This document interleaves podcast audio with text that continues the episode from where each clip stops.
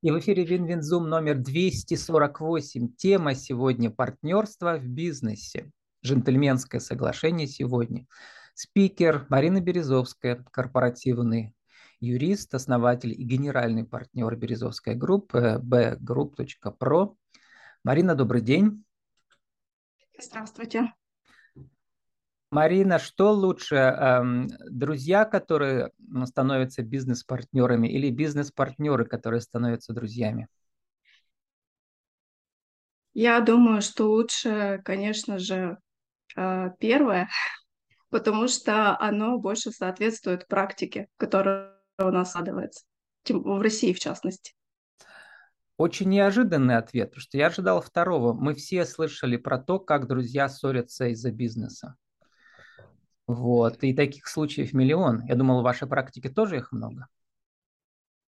В моей практике чаще всего э, я сталкиваюсь именно с той ситуацией, когда вот друзья начинают какое-то дело, объединяют свои ресурсы, и вот э, на стадии, когда они только-только соединяются, э, нет какого-то документального оформления их отношений, и вот начинаются споры, конфликты, которые вот потом мы встречаемся в арбитражных судах и эти конфликты решаем. Вот чаще первое, чем второе. Нет, ну как да, раз у нас получается... Такова реальность. Э, получается, первое, то есть друзья становятся партнерами, но прекращают быть друзьями. Вот в этом смысле. Или все-таки так, возможно Дело в том, что чаще друзьями? так и происходит. Угу. Возможно. Возможно, если на стадии создания какого-то общего проекта все вопросы свои решить и документально оформить. Вот тогда партнерство может быть экологичным и принести это плоды и продлиться очень долгое время. Вот в такой ситуации, да. Но по сущности старые друзья уже не останутся старыми друзьями, они будут бизнес-партнерами, а это совершенно другое. Вот я про это хочу понять. Или все-таки возможно при, э, с помощью вашей помощи такие отношения прописать, которые позволят оставаться друзьями во всех смыслах? Или это очень сложно? А, я думаю, что это возможно. И если э, следовать договоренностям и эти договоренности фиксировать определенным образом, то это возможно, и практика такая тоже есть. Важное слово фиксировать.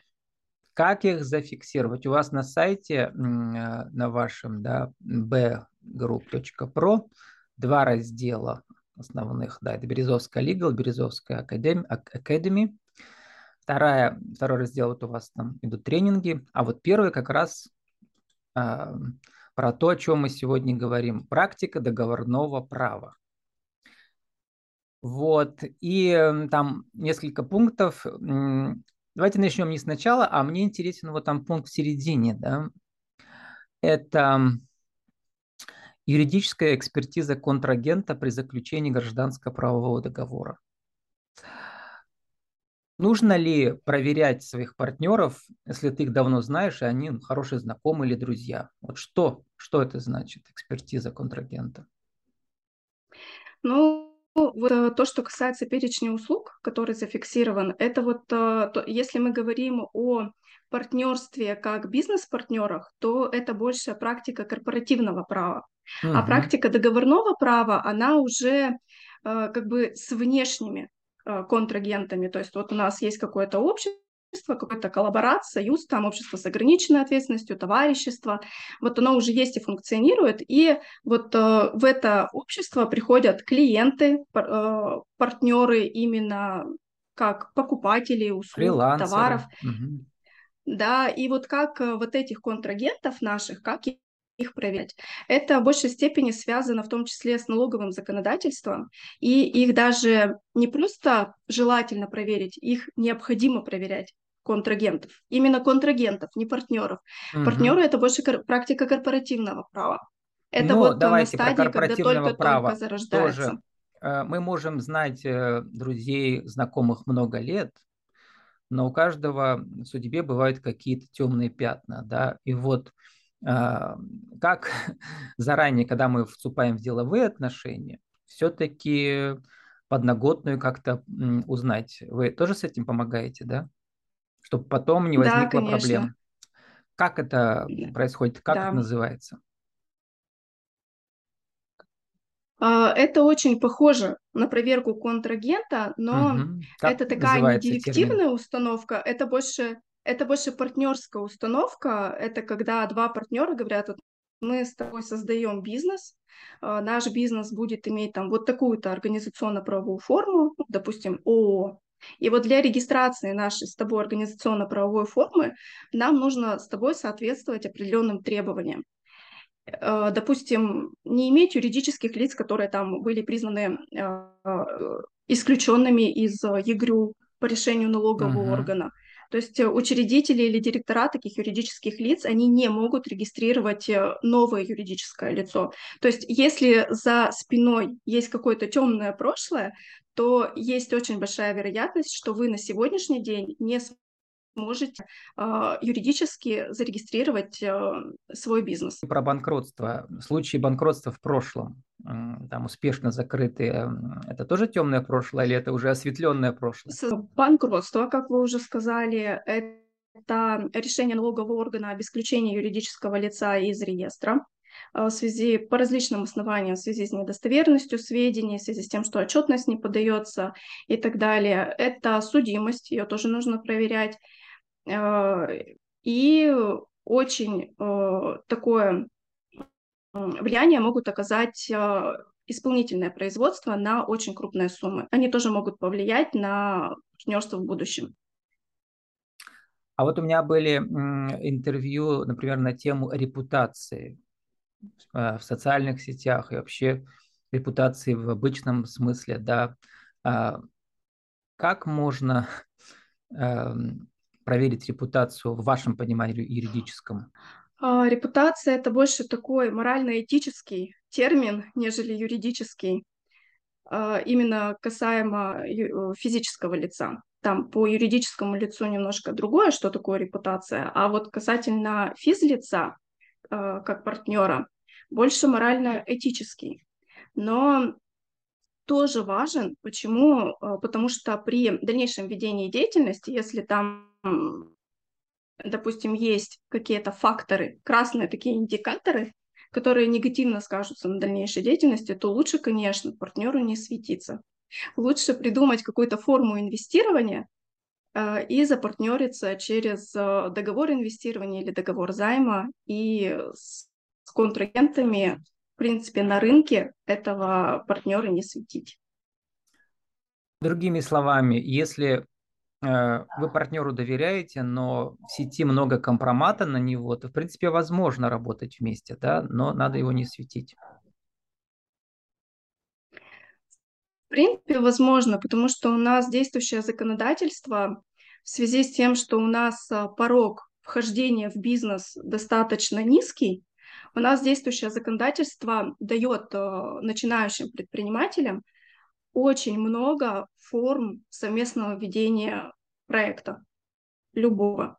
Это ведь не только э, создание какого-то юридического лица, АО, ООО, либо создание товарищества.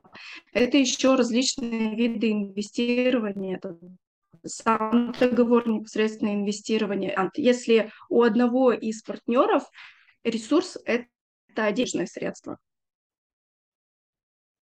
А, поэтому еще, вот я всегда говорю, когда ко мне приходят клиенты, что самый волшебный институт, который нам предоставила законодатель, это институт свободы договора.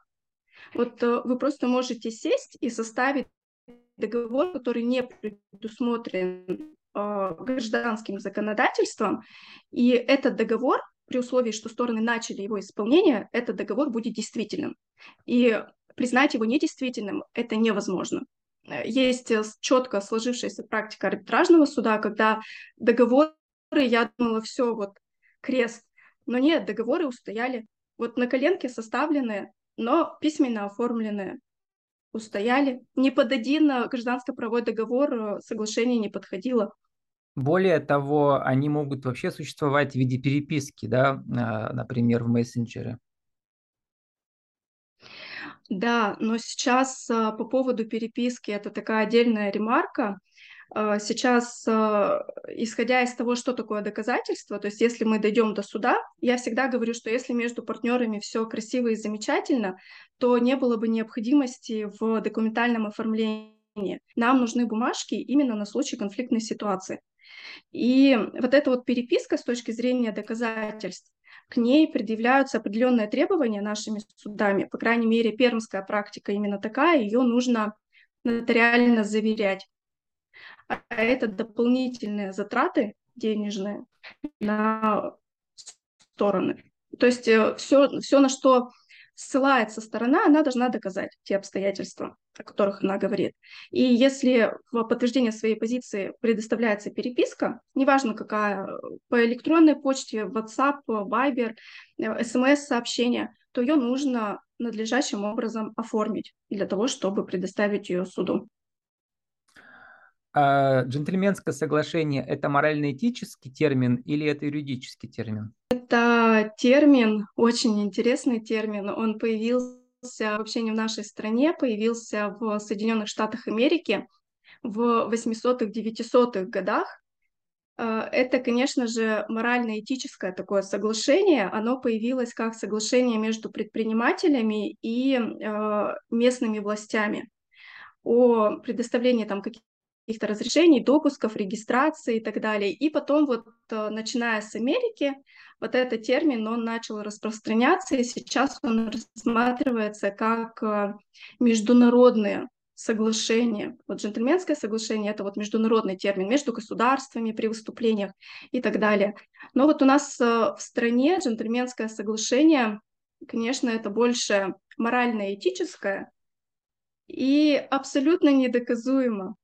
Э, там, где есть место пробелу документальному, там нет места э, исполнению, определенному исполнению. Поэтому э, для нашей страны джентльменское соглашение это вот для выходцев, для людей 90-х. И то э, люди 90-х, напуганные пандемией, напуганные мобилизацией в том числе, и то они начали оформлять свой бизнес вот э, вообще в сжатые сроки, вступать в учредительство, оформляться и так далее. То есть, э, предлагая эту тему на сегодня, вы имели в виду, что это, по сути, метафора. Да? Ударили по рукам, джентльменское соглашение, ничего не прописали. Вот это имеется в виду, да? И как этого избежать? Да, да. А избежать очень просто. Да. Прийти избежать... Угу. Прийти и к любому хорошему специалисту, юристу, который сможет ваши отношения задокументировать. Потому что а, там, где а, нет какого документа, появляется а, пространство для а, применения таких вот этических норм, как справедливость, вот для меня вот это вот справедливо, а для другого человека абсолютно другое справедливо. И вот начинаются вот эти конфликты, которые выходят уже на принципиальные позиции и потом уже в суды. Плавненько вытекают. Марина, а вот эм, у вас на сайте ваш партнер Анастасия Антипина, у вас с ней какое соглашение? Джентльвуменское соглашение? Она у вас руководит направлением по работе с частными клиентами. У нас с ней э, трудовое соглашение. У нас не трудовой договор. А при этом мы вот с университетом вместе, и вот мы остаемся на протяжении уже практически 10 лет очень хорошими друзьями. То есть э, вы генеральный партнер, а она, получается, кто тогда? Она сотрудник, который угу. ведет отдельное направление у нас в Но группе одновременно есть... вы остаетесь друзьями. Ну вот это довольно редкая да. ситуация, я бы сказал, да? Да, у меня э, в группе компаний есть э, э, еще один партнер, не генеральный, но партнер. Это моя сестра, она занимается э, проектно-строительными работами. Э, Поэтому называется у вас группа компаний, да? Да, да. Хотя, по сути дела, вот, это э, две сестры и ваша подруга. Да, да.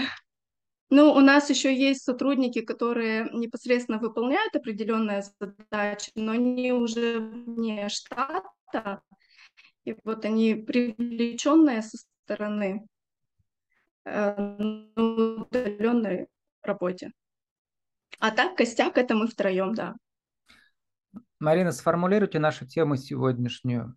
Как же э, создать правильное партнерство в бизнесе, э, чтобы это джентльменское соглашение э, превратилось в долговременное сотрудничество?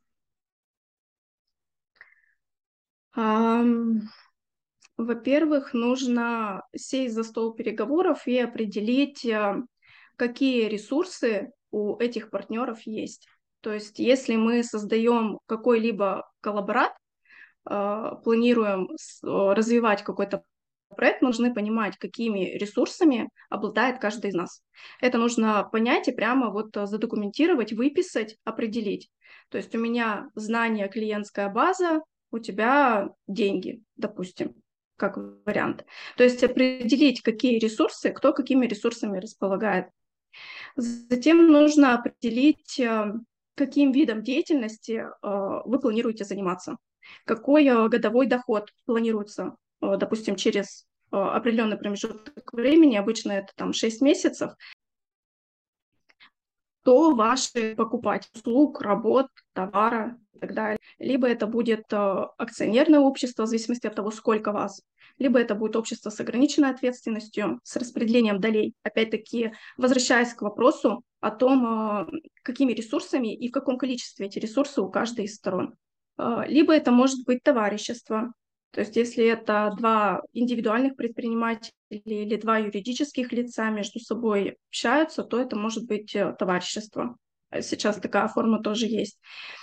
А, если, допустим, ни одна из правовых форм не позволяет работать, и у одной из сторон есть какие-то деньги в качестве ресурса, то тогда здесь может иметь место договор инвестирования либо договор процентного займа, в зависимости от того, а, как инвестор или партнер видит себя в структуре данной организации и какие доходы он хочет получать.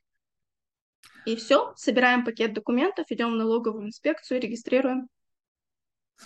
Наша видеоверсия выйдет э, в Перми как раз у вас вечером будет инфоповод, у вас будет мастер-класс. Расскажите, где и во сколько.